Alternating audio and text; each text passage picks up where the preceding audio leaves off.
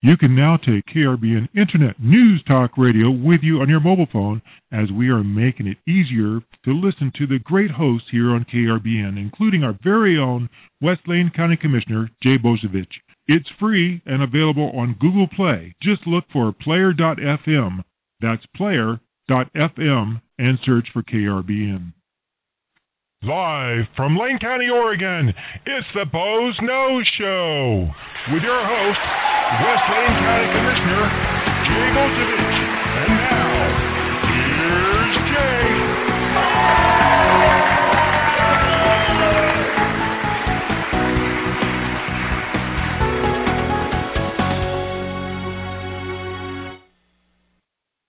And good afternoon, and welcome to another edition of the Boze Noze Show coming to you live from beautiful downtown Elmira. I'm your host, West Lane County Commissioner Jay Bozievich, and we come to you live every Wednesday at 4 o'clock here to talk about all things Lane County or, you know, national or even world events uh, or anything you want to talk about because at, on the Boze Noze Show, we'll talk about whatever somebody calls in and wants to talk about. And that number to call in is 646 721 9887. Just press 1 if you want to get in on the show. Again, that's 646 721 9887. Just press 1 if you want to get on the show. If you notice a little bit different background lighting, I moved out of my office and into my den so that I could allow my spouse to have access to our exercise bike so she can get some exercise here during this you know pandemic where we've been penned up at home a lot. So uh, you know because you know with the fan and everything else going on the exercise bike can kind of get a little noisy. I bet everybody else is trying to get some exercise and, and keep themselves from going stir crazy during this pandemic as we all stay home to stay safe. Um, you know, it's kind of amazing it, the the number of closures we keep hearing about keep going up in fact, uh, just today I heard that the uh, port of Siuslaw, which is down there, you know, right next to Florence, um, announced they're closing all their facilities, not just their campground. They're closing their boat ramp and everything else in their their um, beach and picnic area. So everything about Port of Siuslaw is closed now. And in addition to that, um, the Chamber of Commerce announced that they are not going to hold the Rhododendron Festival this year, coming up in May, which is predicted to be kind of like the peak of the cases here in Oregon is going to be in, in the middle of May. And uh, in addition to that, the other day, uh, the Siuslaw National Forest announced that they're closing down the dunes completely. They had closed down certain um, uh, parking areas and, and restrooms, et cetera, where people were, were crowding too much. And even with that, they're having problems with people doing stupid things like going out and partying in the middle of the dunes because they can't party anyplace else. So they're having to close the dunes down. Um, so basically, the Oregon coast is shutting down. Uh, so, you know, if you're thinking about traveling out of area, it's probably not a good idea because you can either take the virus with you to an area that doesn't have it. By the way, so far Coos County has zero cases, um, and it's one of the few counties in Oregon that's that way. So we don't want to be taking that down to the dunes in Coos County. And also, you know, there's a chance that you know you might be bringing it back home, you know, from someplace you're going to, to your house and your community. So best if you stay in your communities. Um, you know, it kind of gets tough because it gets boring for some people. That's why I provide this show for at least an hour. You can have a little bit of entertainment. But you know, so coming to you live from my den now instead of my office in beautiful downtown Elmira during the uh, COVID shutdown 2020. And it's kind of interesting because um, this whole you know pandemic and everything is changing the world in, in significant ways. And in some ways, um, there's some parallels here to an issue that came up before the Board of Commissioners yesterday, as we once again spent over an hour on a climate action plan that is probably going to be meaningless and do little to change the temperature of the Earth. Uh, in fact, we know it won't do anything. And uh, we keep spending staff time and taxpayer resources on this issue of climate change. So uh, it gets to be a, a, real interesting parallel, somewhat though. Uh, the folks that are uh, you know, the true believers in in climate change uh, pin a lot of their belief on computer models.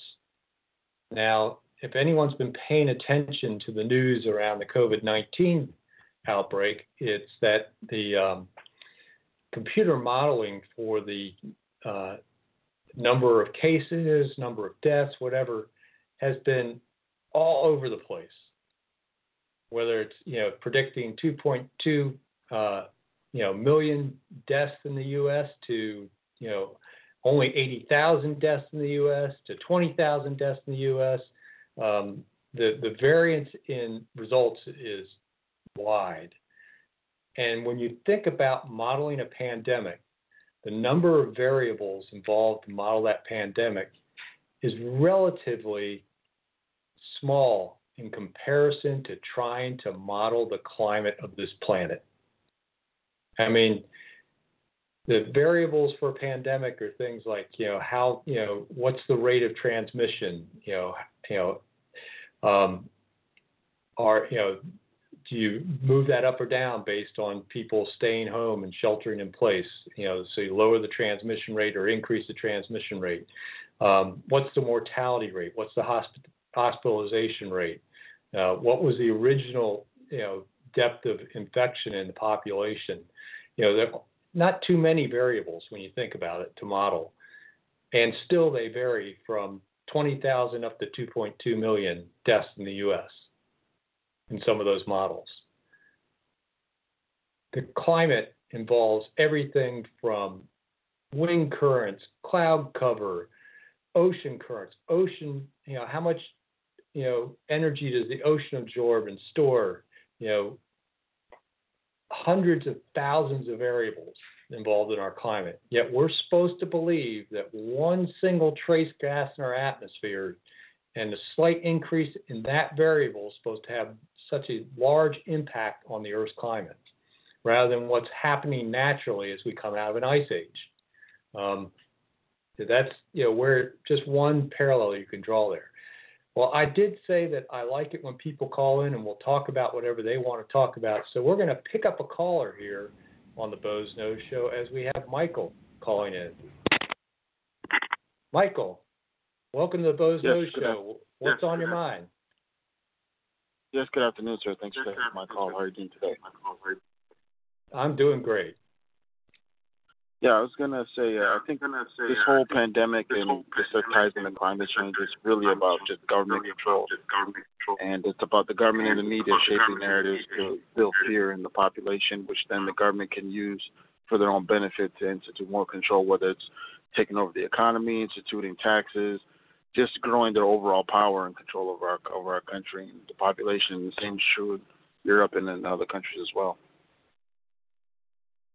Yeah, I I don't disagree with you in some ways, and particularly when it comes to the climate change issue. In fact, um, there's been multiple people at the IPCC and in other uh, bureaucracies that have actually stated that you know, regardless of climate change, they would still want to do the things they're proposing as mitigation and cures for climate change, because really it's about redistribution of wealth and centralized planning of our economy. You know, when you when you're planning energy, you're planning our economy. Uh, the the COVID nineteen, there's some level of, of of fear and wanting to use the government. In fact, you saw some of that when they were trying to slide stuff into the relief bill that had nothing to do with the the epidemic. Um, but there there is a true threat out there. This is this is a unique new virus um, that has no herd immunity in the human population and without some kind of mitigation, it would have really those those 2.1 to 2.2 million deaths were possible. So, uh, but I do think that there are people now taking advantage. You know, don't let a good crisis go to waste, and they're proposing extra um, uh, government powers beyond what's needed to deal with the crisis. Yeah, I, I wouldn't call it a crisis. Though. I think that's an over exaggeration. I mean, the numbers we're talking about, to me, doesn't justify this basically almost destroying the economy to the point where we got millions of people unemployed. Uh, we don't know how bad this is going to damage the economy. This could lead to a massive depression that could have, you know, could last a long time. And with all this extra spending, we could be looking at hyperinflation and all type of things could potentially play out. Where I think in the long run, we're going to look back and realize this was a complete overreaction and this wasn't as bad as people thought it was. And the only reason people are panicking is because of the media. I mean, the media is the yeah. one instilling the fear and the panic in the country. Otherwise, if people were honest, they would say, you know, there's so many other things that cause way more deaths and cause, you know, people get ill that are far higher than this. I mean, what do you I mean? Do you know anyone that's got the coronavirus at all? I actually know somebody that's passed from the coronavirus.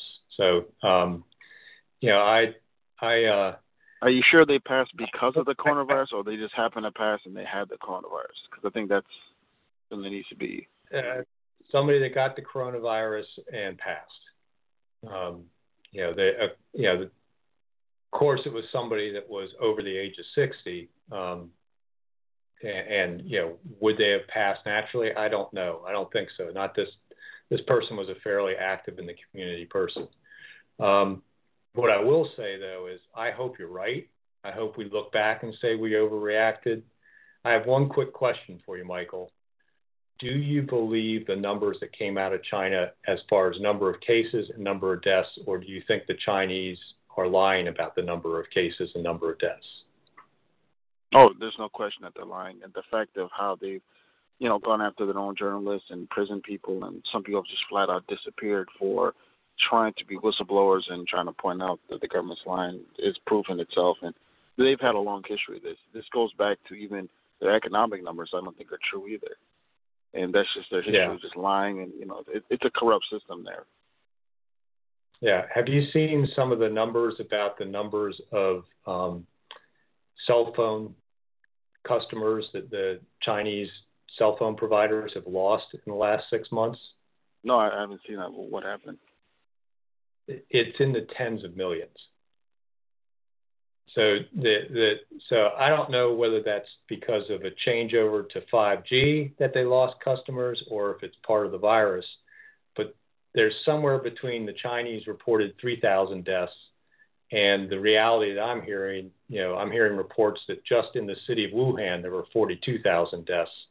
Um, you know, and that's not a big city. You know, when you think about some of the cities in, in China. Um, it's bigger than a lot of ones in the U.S., but it's still not not a huge. You know, it's not New York City. So I, you know, I take this virus very seriously. Um, yeah, I was kind of a little bit skeptical at first too, hearing some of the numbers coming out of China, and I see a lot of mortality data as as sitting on a board of health, at, like I do as an elected official, and it wasn't anything more than a than a seasonal flu at the time. But what I'm, excuse my poodle, um, but what I'm what I'm seeing and what I as I started to watch this roll out and started talking with with medical professionals, not the news media, was the potential this particular virus had to go exponential in our population. And, and it's that exponential growth and the high degree of hospitalization and need for ICU and ventilators and the, and the e and if it goes exponential, how easily it would exceed our capacities uh, in in the U.S. And at that point, the mortality rate jumps from around one percent up to four to five percent, and can really drive a huge a, a, huge human cost. So you know, time will tell. Are, are, are you are you going to be right that we overreacted, or are you, are you uh, um, going to be wrong wrong and it was all worth it? Um, I I agree with you. Some of these impacts economically have been astounding, and one of the things I wanted to try and draw to people's attention is a lot of what's happening because of the coronavirus is what people want us to have happen to mitigate climate change based on modeling. You know, and when you think about it, what's happened? We stopped a lot of our, our jet travel, which is one of the things the climate folks want us to stop. Right. We stopped a lot of car travel. You know, go out on the roads now. There's hardly any traffic. You know, and and look what it's done to our economy. And you know, it's just that's what climate change folks want to have happen. They want to take us all back. You know, uh, basically a half century economically, um, based on this belief that um, a trace gas in our atmosphere is going to somehow or another cause, you know, something as bad as the projections of this pandemic are. You hear it all the time how, you know, whole countries and cities are going to get swallowed up by the ocean and, and you know, the storms are going to get worse and, and droughts are going to get worse and rainfall amounts are going to get worse. You know, it's like everything you can blame on climate change. So, um, yeah, I think there's a lesson in this. Um, if it turns out it's an overreaction, it's a real lesson about not going too far with climate change activities.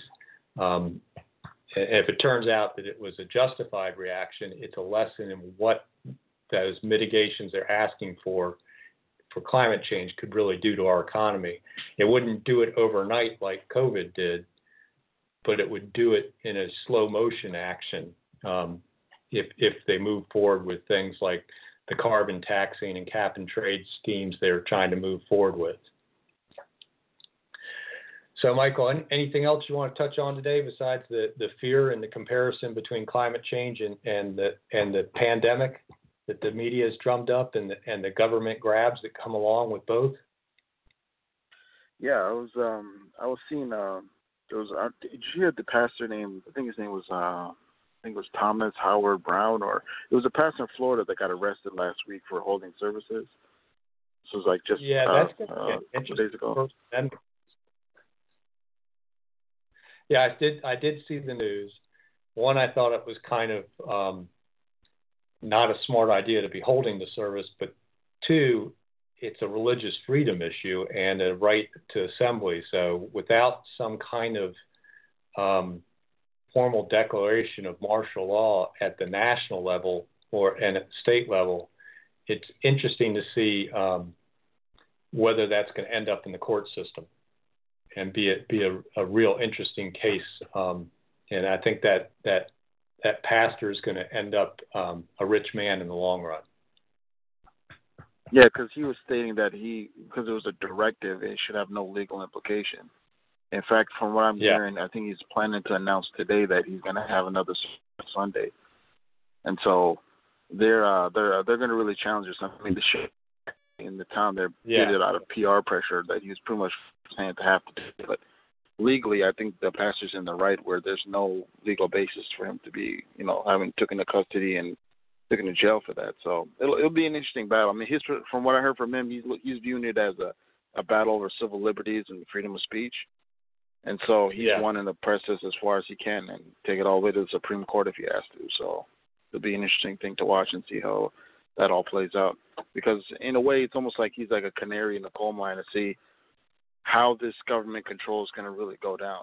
I mean, how and they got these people like Dr. Fauci talking about this is going to come back again next fall, and this is going to con- continually reoccur. And I mean, I, I don't want this to play out to where every time there's this thing kicks up, all of a sudden the government just gets to institute all these policies.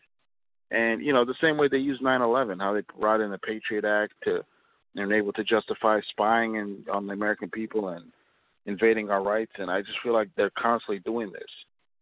And I, I yeah, think we got to yeah. be careful not to let them get away with it again. Thanks for taking my I, call, sir. I appreciate it. Yeah.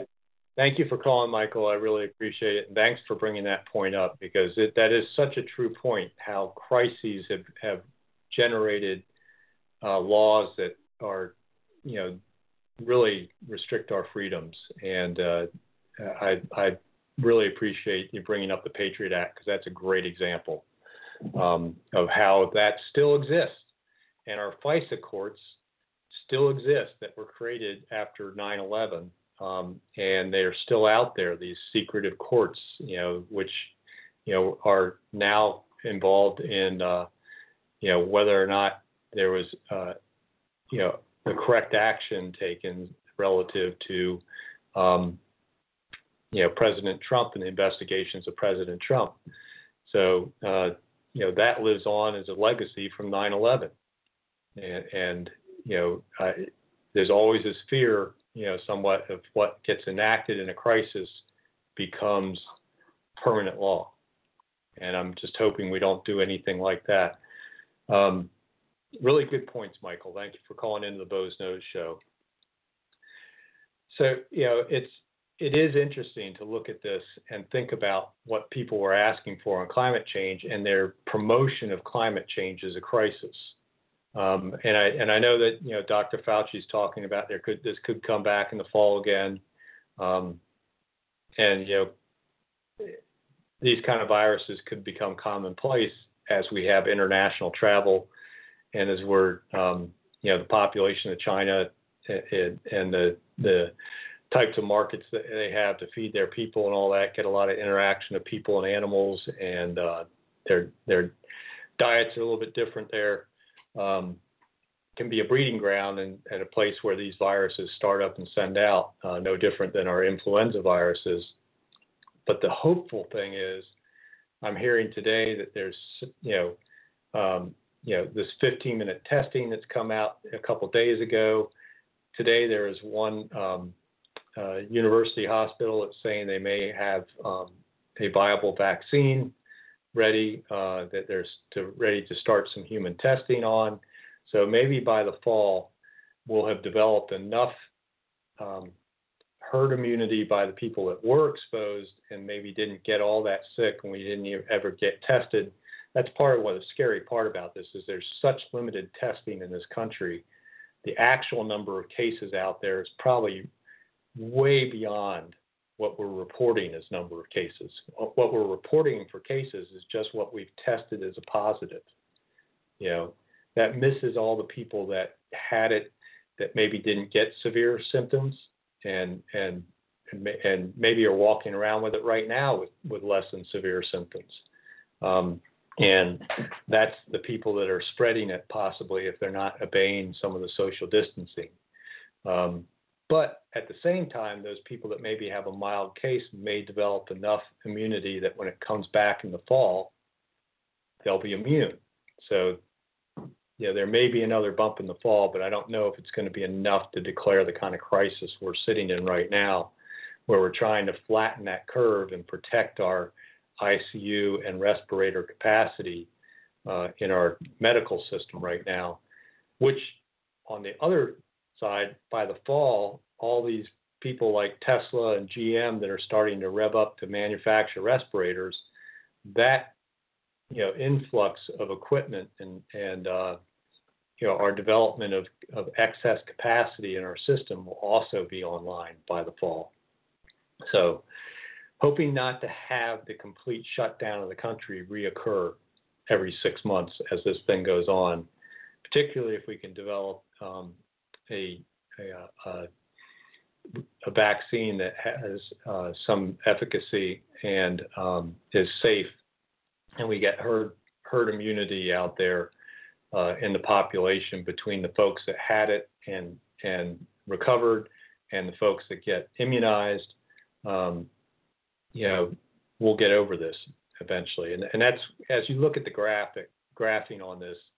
Um, and there's a really good site that has a graph for the entire United States that shows the epidemiology curve. Um, and then there's and has drop downs where you can click each individual state in the U.S.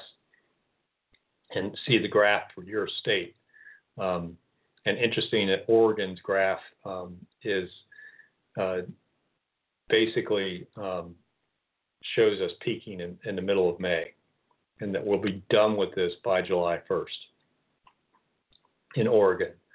Um, how long we need to stay at home and continue this social distancing to prevent that from being a camel's hump, you know, where we get a, a second peak.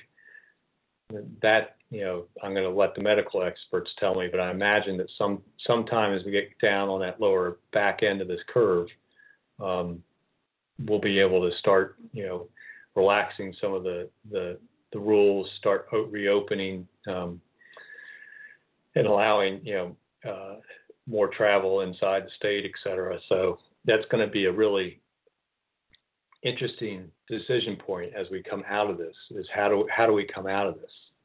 Um, and it's sort of like uh, with the um, climate change stuff i always kind of wonder when when is enough enough and and you know w- what does success look like? And no one can tell me that they just want to have all these things to try and mitigate which is basically centralizing control um, so, as we think about COVID 19, there are a couple other issues I want to talk about. Uh, but it looks like uh, have another caller there, Robin. Have you had a chance to check with them? I think Robin's going to check with our caller here.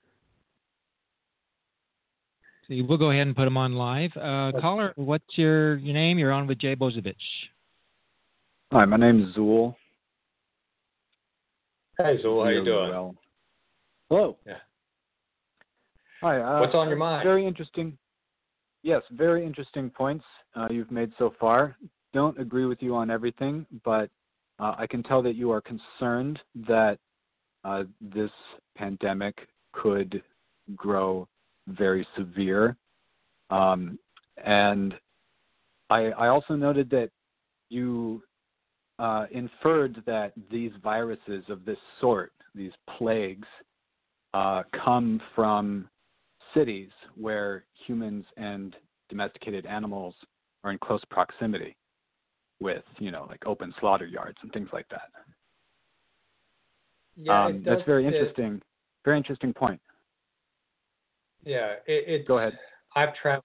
I've traveled in rural China back in 2013, um, and my wife was there once prior to that. Um, when you get away from Beijing and Shanghai, um, Chongqing, in, into some of the, the smaller cities, and when particularly when you get into the, the rural areas, these open markets they have, um, they shop almost daily there, um, and they have basically you walk through one area and it's all it's kind of produce and stuff like that, and with very little separation, there's an open butcher's area, and they're butchering pigs and cows and whatever else, chickens, right out in the open. Um, very little refrigeration, uh, and uh, you know you walk into the next area, and they're selling seafood and stuff, and uh, and, and all around this there's little um,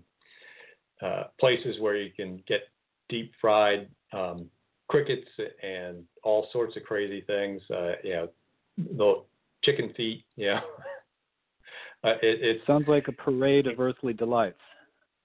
Yeah, it, it's a they're very strange markets, and the mixture of animals in those markets is not like what you would think of in the Western world. There is every kind of possible animal available to eat you can imagine, just about um, in some of these markets. So there's mm-hmm. a intermixing of species um, close together that you don't see in in in in maybe some other areas of the world, and that's where some of the, they believe some of this transmissions come from. Is it's going, and particularly with this virus, they're thinking it came from a bat into another animal and then into humans through these markets. Um, I've I've and, heard uh, that it came from bats. I've heard that it came from a pangolin. I, I don't think we know for sure, but from an animal sure of some yet. kind.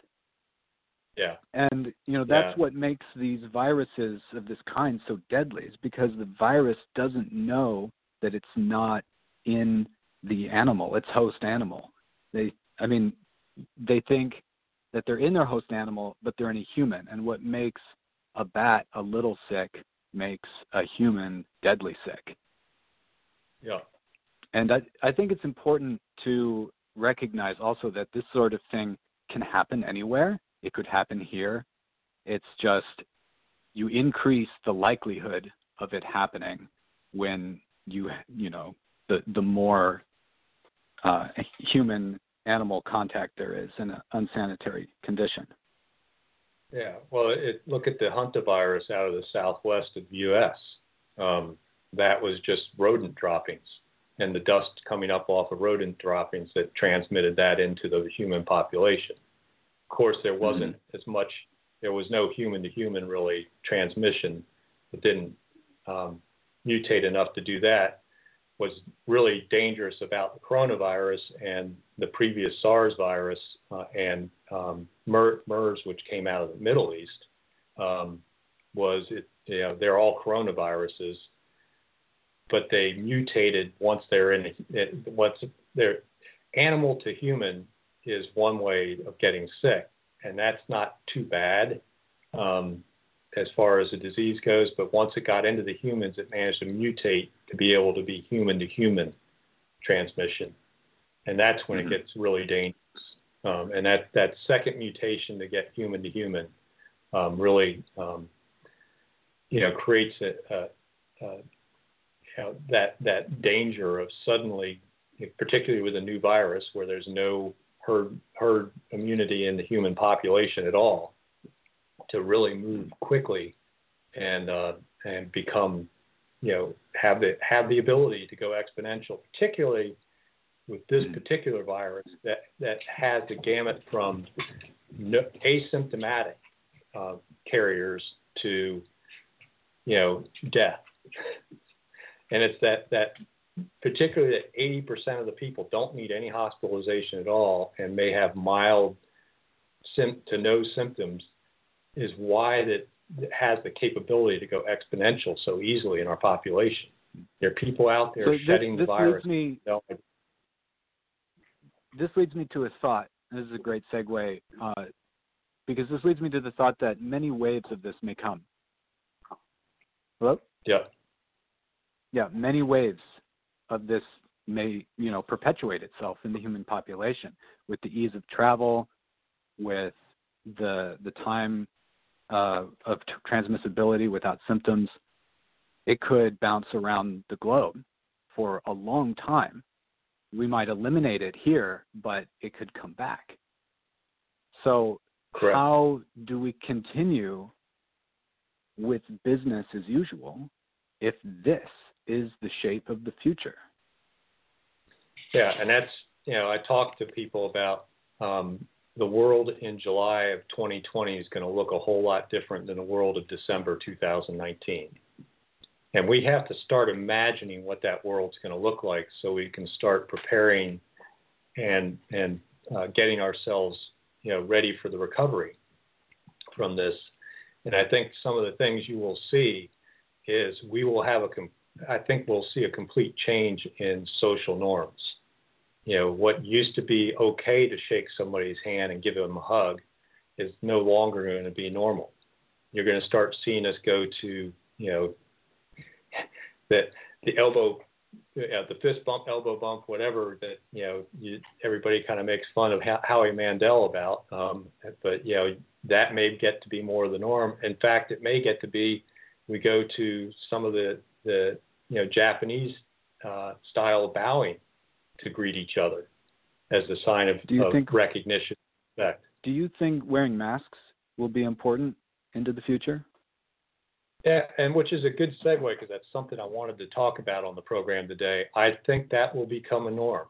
And, and you know, it's interesting. In my way back in 2013, it was not unusual to see people walking the streets of Shanghai with masks on in China. And in Beijing in particular, it was it was quite normal, but that was half that was more because the air pollution was so bad. Um, mm-hmm. But that's that may get to be much more normal, and part of that, um, and this is where I kind of, uh, to me, the masks aren't so much to protect you, because um, there's so many other ways to pick the virus up than than just through breathing it in and those and if you're not using a a properly fitted N95 mask, it's not going to filter a virus. Um, if it's just a mm-hmm. surgical mask or a dust mask from from a shop dust mask or whatever, that doesn't really protect you from a virus. What it does protect is everyone around you from if you suddenly sneeze or cough and don't get it covered quick enough, it prevents that spray from you know getting on somebody else and those those and that aerosol from getting into the air. So it's almost going to be considered maybe in the future polite to wear a mask to prevent that you know spontaneous cough or or sneak up on you sneeze from spraying beyond your mask. You know that you know so is that the new future that you'll see people wearing masks? And in fact, when I was in China, quite often there were decorative masks that some of the, the women wore there, where they had, you know, glammed them up, you know, where they were, they were different color fabrics or they had rhinestones on them or whatever else, or they had a little animal face drawn. Um, and that may be the future of what we see. You know, what what does what does July 2020 look like? What does you know, you know July 2021 look like? You know, are we going to stop shaking hands, or is wearing a mask in public going to be a, a considered actually consider it and a social norm than rather something something we ridicule as being paranoid? Hmm. I wonder. what, if, what, what, uh, what, do you think? What do you think July of 2020 looks like? Um, I uh, I think it means a lot of canceled events that people are still clinging to hope that will happen, but the reality is that that would present uh, a huge public health hazard to have those events. Um, and I'm talking about things like Oregon Country Fair. Yeah, so they're, they're, me. They're in they're in the uh, decision process right now. I've actually talked to the uh, fair general manager, and and their board is trying to make that go no go call right now. Yeah, and that's I think the crux of a lot of decisions going on right now across the country and the world is how do we uh, remain in business, you know, in a world that punishes people that do not participate in that system, you know, of of business as usual, of making profit before all else. And now we have this choice of the human cost of, you know, putting profit before people, before people's lives. Yeah. And well, you know things what... like things like this is never it's not something that economic theory of capitalism uh, can deal with or should deal with because it's not a science. I mean, it's not a matter of the mind; it's a matter of something much deeper than that. Yeah, well, I actually think that um, the response that's going to get us out of this is going to come from the creativity of capitalism. The one thing about capitalism is it's very creative and rewards creativity and innovation. So you're, what you're seeing is, um, you know, that company that came out with a 15 minute, um, five to 15 minute uh, coronavirus test. You know that that came out of somebody's desire to be the first out of the gate with a a quick, easy test that they can get distributed and make a profit from. Um, you know, of you're course, see the, but there's a lot of people that are losing their jobs. Oh yeah, there's, there's a lot of people and, that and, are losing their jobs through through no fault of their own. They're losing their jobs oh, because businesses have oh, to yeah. cut back to deal with this crisis. So and that's what we're dealing with. Those are the kinds of decisions I'm talking about. Yeah, and there's going to be new jobs created out of this crisis ultimately, and things will change. Um, you know, there's like what, like what do you well, what do you can you think of an example? I'm curious. Yeah, yeah. For, for instance, there's going to be a lot more emphasis now on um, hygiene in businesses and, and showing the public that you're being hygienic. So those positions of um, you know that probably went away with a lot of the cost cutting of the past to try and keep, uh, say, a grocery store chain profitable. Now they're going to have people that are visibly wiping down carts and surfaces, et cetera, to convince the public that their store is cleaner than the other chain store that's uh, down the road. Um, you're going to see things like um, uh, GoToMeetings, Zoom, and all those companies hiring like crazy because everybody's going to online meetings versus in-person meetings. Um, in fact, you know, mm-hmm. I, I, think I've I've attended more Zoom, go-to meetings and whatever else over the last um, mm-hmm. you know week or so than you could ever imagine. Mm. Um, and sorry, someone's trying to call me. I'm gonna have to decline it. oh, no worries. yeah. Uh, so um, uh, I was wondering if if we might be able to talk uh, to tie it back in with climate, um, because I'd like to talk yeah. about uh, the forestry industry, and this is tied in with capitalism and theory, if you will. Um, so the timber industry maintains mostly monocrops of Doug fir plantations. And, and much of the state of Oregon is like this. Um, and the, the clear cut practice is not what you would call best practice, but it's the most widely used practice because it generates the most profits for the industry. That's what's being rewarded. You know, the, the innovators are rewarded for innovating because it brings more profits. That's the crux of the whole system. That's the whole point, right? So, what this brings Correct. us to the, is the that you you have the of and private ownership is tiny in comparison to the federal ownership that is not monoculture. So you're talking about something that's essentially a crop um, for those forests. Yes. Yeah. You know, you wouldn't you wouldn't grow wheat and allow a bunch of weeds to grow in with the wheat and then expect to get a clean harvest of grain from that, that field. You know, and you know, when you're talking about the percentage of Oregon that's actually in private forest ownership is, is very small compared to the overall size of Oregon and even in compared to the overall forested portions of Oregon. So I, I you know, you're, you're going down a path of trying to make it sound like the entire state's being clear cut, and it's not. And, and no, the reason I, that, that's not is that. Sorry, that was not my point.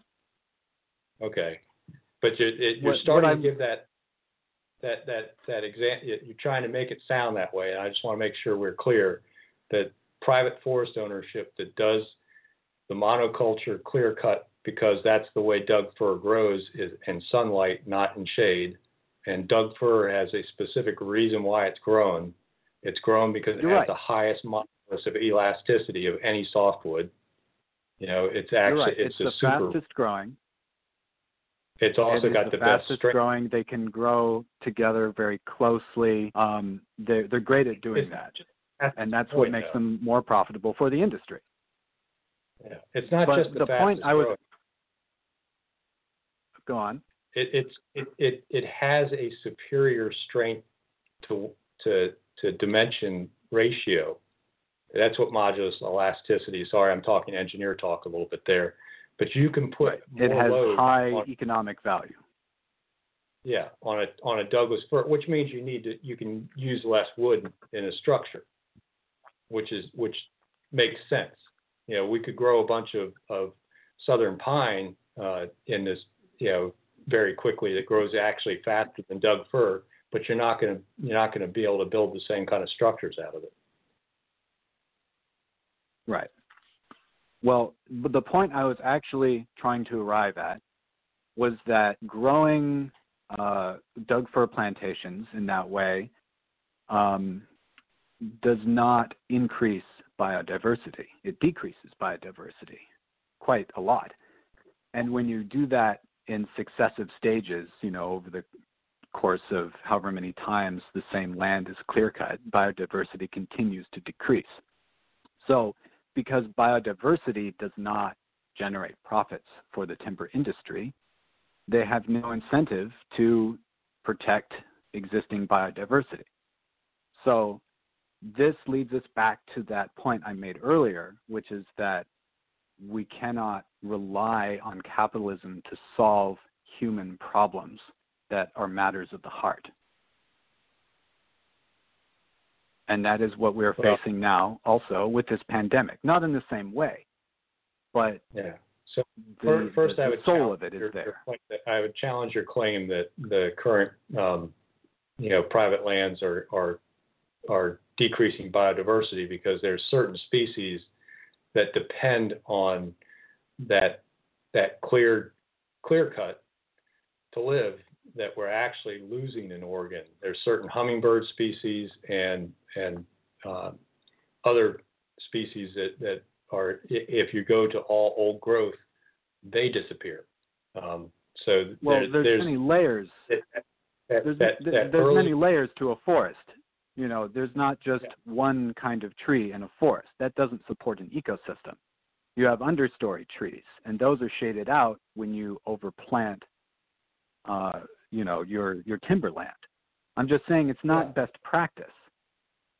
But your timberlands are, are constantly from, you know, freshly clear cut to ready to harvest, and it's that age of the land that that get, provides a diversity that you don't see in unmanaged lands quite often. So you don't have that open area for some of those species that allow that aren't allowed in some of the forests, particularly in the federally uh, U.S. Forest Service managed forests that have had very little harvest. You're starting to see we're losing certain species in Oregon that like that open space because there's just not enough of it. So interesting point. Interesting point, and that actually ties into the history of the land. What did this landscape look like 150 years ago or 200 years ago? A lot you of it know? was managed by the native population. They set fire to most of the Willamette Valley every year to keep it cleared of, of Doug fir. So it That's would right. It was a managed landscape. Yep. Managed by the native population. That's true. The Kalapuya and the, the other, mostly the Kalapuya, it- uh, to my knowledge.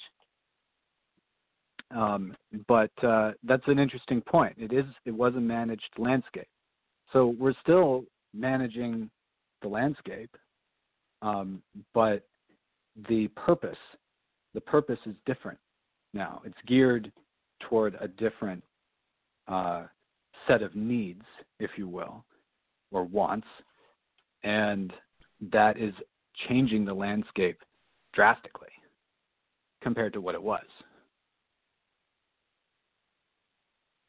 Yeah, there? if you, if yeah, yeah, I'm there. I'm just trying to think about. Yeah, I'm just the.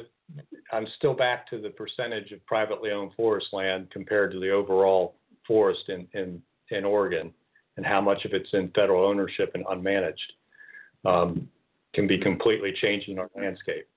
Um, yeah, there are other places where I think we're doing, you know, larger changes to landscape, um, you know, than than than forestry whether whether it's some of our massive amounts of irrigation in arid areas of the, of the U.S.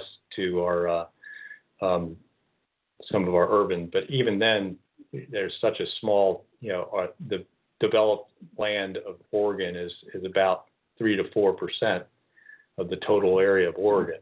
Um, so, so I, I kind of I get your point.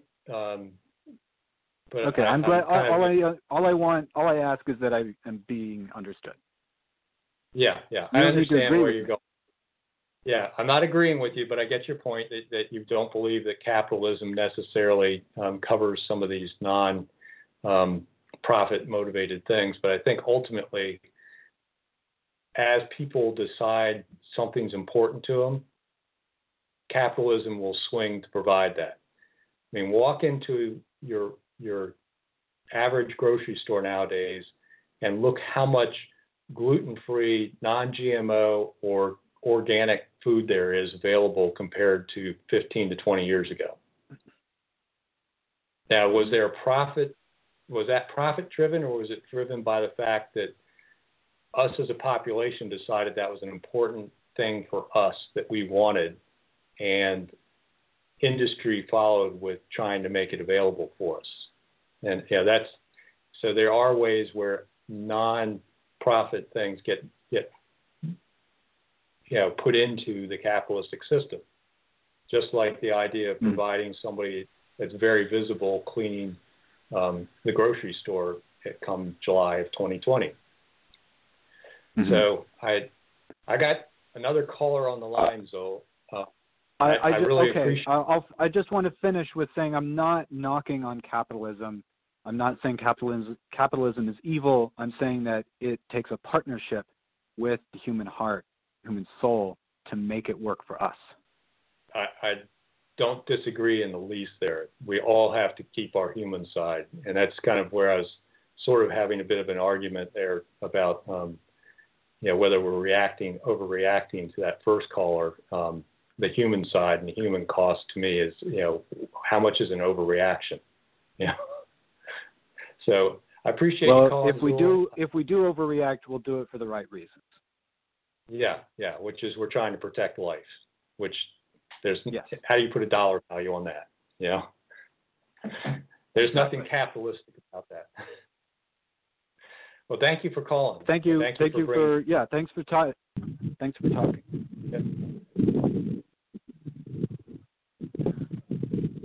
Yeah. Thank you. Yeah.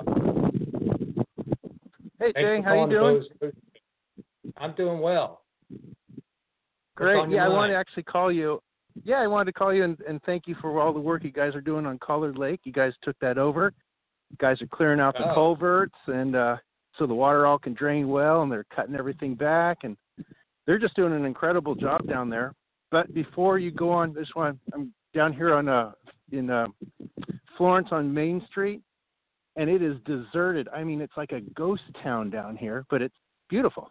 Yeah, I know. I just uh, I've seen some pictures of of um, you know the the riverfront. Is is that what's the name of the main street there? Is it Broad Street or um, uh, it's, I, it's Bay. Bay Street. Yeah, I knew it began with a B, and I was it was it was not coming to my mind right away. But yeah, I've seen some photos of Bay Street where there's no one park where you know that all these.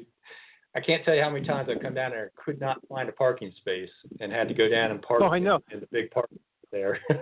I I'm I'm standing right in front of BJ's Ice Cream right now, and it's like you know the lights are on, but you know there's nobody home, and it's just it's beautiful. I mean, the trees are out and the big puffy clouds above us, but there's nobody here.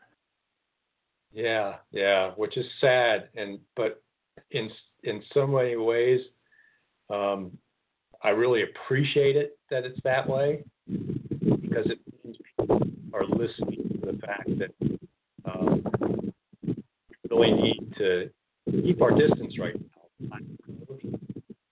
and that that's such an important thing to do. And, and I think the people of, of living in Lane County have really taken that.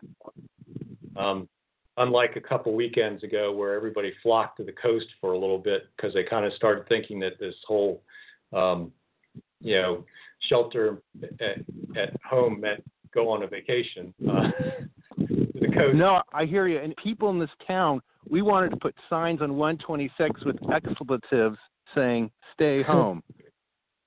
Yeah, yeah. But we didn't. There, there was a song that went around the internet that was pretty funny. That was uh, "Stay the, the Blanket Home." Uh, yeah.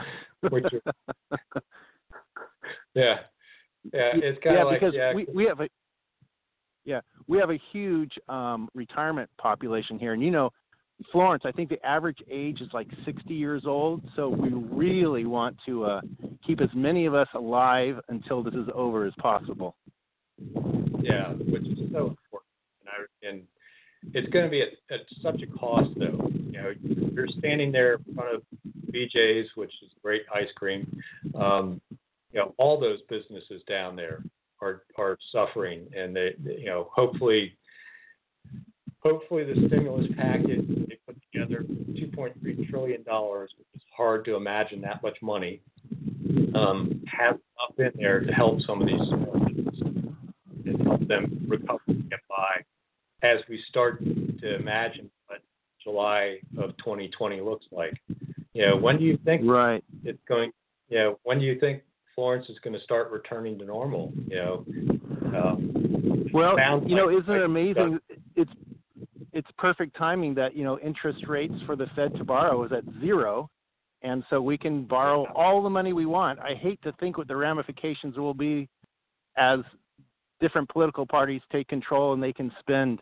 I mean, what are we going to have like a fifty trillion dollar debt in a matter of you know a few decades? When that has to be refinanced, you know, at some time in the future, if the interest rates aren't zero, then um, somebody's going to be paying the price. Yeah. yeah. But yeah, locally here, um, yeah, you know, we being a small town, we basically know who our neighbors are and who owns the businesses down here. And we even have like a couple here we're raising money for just for uh I don't know their names, I forgot what they are. Just, you know, we're raising money just for this uh, one couple their kid just got sick and they can't pay the rent. So, you know, in little ways we're helping each other here in Florence. Yeah, yeah. And, that's Florence is a great town for that. Um, it's an amazing town in some ways. I mean, I've never seen a town that has a rotary that can have a uh, six-figure auction that's less than ten thousand people. You know, it's it's really chip in. They come together. They support you know everything from their humane society to um, Siuslaw Outreach Services to uh, the Western Lane Boys and Girls Club. I mean, there's so many different things you guys support down there, uh, and such a great cadre of volunteers and everything. But that's part of the kind of a retirement community, which is why the average age is over 60. Um, but it's also what makes Florence really great because you guys do band together and help each other. Yeah, you almost have to get on a waiting list in this town to uh, volunteer. And the Elks Lodge here, it's amazing because uh, we have like over 800 members, probably 900, and we like every every week we vote on giving little bits of money here and there to the school, to all kinds of organizations. I can't say how much money we have, but it's considerable. And yeah, so we just donate money like crazy. And so yeah, it's like uh, it comes in the front door and we push it out the back. And yeah, Florence is a pretty awesome town. It is, and, hopefully we'll survive this pandemic and the shutdown and restart the economy. And uh, there's so many good things going for Florence right now, from the fact that it's got some of the best high-speed broadband access in the freaking country, thanks to Hayek and, and Robbie and some of those folks, uh, where you can get fiber to your front door. You know that doesn't happen in most communities. Um, you know that that and that that opportunity there is such an economic driver to you know the great amenities of the coast that drive tourism there um, the fact that you guys have an airport um, it, it, when when this is over Florence will will bloom again but I was just so sad to hear about the Road Fest um, being closed down for the year yeah, that's kind of sad, you know, because we've had that Rhody festival like rain or shine for like forever. Oh, I've been, I've been in the parade when it was pouring, and I've been in the parade when yeah. it was sunny. Uh, yeah. Well, that that's um, a testament how long you've been in office for. yeah, yeah, somewhat, and uh, you know, what I'm kind of thinking is, you know, we lost the festival maybe, but we have an opportunity coming up in November to maybe have a, a redo and that it'll be the anniversary of the exploding whale on November 13th. Oh my gosh. If people don't know that, you have to go. Well, the first time I ever found this out, I actually went and visited the um uh it's like a, a federal park where you, it's like Cape Perpetua and I just went in there, mm-hmm. and the guy said, I was just like, oh hey, you got you can see whales from out here, and he goes, he just like gives me a wink and says, come back here to the movie theater, I'm going to show you something, and it was like it was hilarious to see that in their little movie theater there at Cape Perpetua. Yeah. Yeah, yeah, it, it's yeah, it, it is one of the most viewed videos on the internet ever. Like in the top ten ever viewed that exploded whale. That whole um, report from that, uh, I think it was an NBC reporter at the time, that, that very great faced report about the whole thing. oh no, gosh, it, yeah. If no, if if anybody listening hasn't seen it, you got to see it. Now I have to say, now I sat in this audience with these people that all came in. There's probably like 12 of us, and the majority of us were like, "Oh my gosh, this is like Saturday Night, Night Live or um, you know, right out of uh, that those British comedies, um, uh, Monty Python. It was right out of that. But there were a few people that were horrified, but that even made it even more rich. Yeah. Yeah. Well, so anyone Google exploding whale find the video. I, I guarantee right. you. But but we you know I would you know, we could have a exploding whale festival where you know maybe there might be a sushi contest of some kind, or you know, perfect. I could think about perfect. A hundred, you know, and fireworks display that night. You know. I, I'll, I'll tell you what, Jay. I will. I will go before the city council and I will propose sushi is the official meal for the, and I'll give you all the credit. Uh, I don't need any credit. If, if we, if the, you know, just think about it, because November's kind of that early part of November is kind of dead in Florence before the holidays and people are coming down for Thanksgiving. What a great way to bring right. business over there, and, and, hopefully by then we're all done with this COVID stuff, and we can yeah. attract visitors no, I hope so. all over. Yeah, absolutely. Well, uh, wife is like saying, "Let's let's go now." So I gotta I'm gonna get in the car and head on back to the warm house. But hey, Jay, just all like right. I said, I want to thank you for uh, all the road work you're doing on our road up here in uh, Florence. You guys took over the road. I think you voted on it to to allow that happen, and you guys are just you've taken over the road, and it's it's spectacular. Thank you very much. All right, thank you, Jeff, and thanks for calling in. All right, all righty, bye bye. Bye. Well, that was a fast Boze Noze show this week. Uh, in fact, we're running a few minutes over, but that's the magic of internet radio. We can do that. You can't do that on a regular show. You cut callers off and said, "I'm sorry, we're out of time." Um, so uh, we didn't quite get to talking about rent holidays. We'll talk about that next week and the idea of basically a taking without compensation when you do that, unless you compensate the property owners. So We'll be back next week with the next edition of the Boze Noze Show and trying to keep you a little bit entertained as everyone's staying at home and going a little crazy. Obviously, people must be listening because we're calling in. Hope you enjoyed the show. Have a great week, and we'll talk to you next week. Thanks for listening.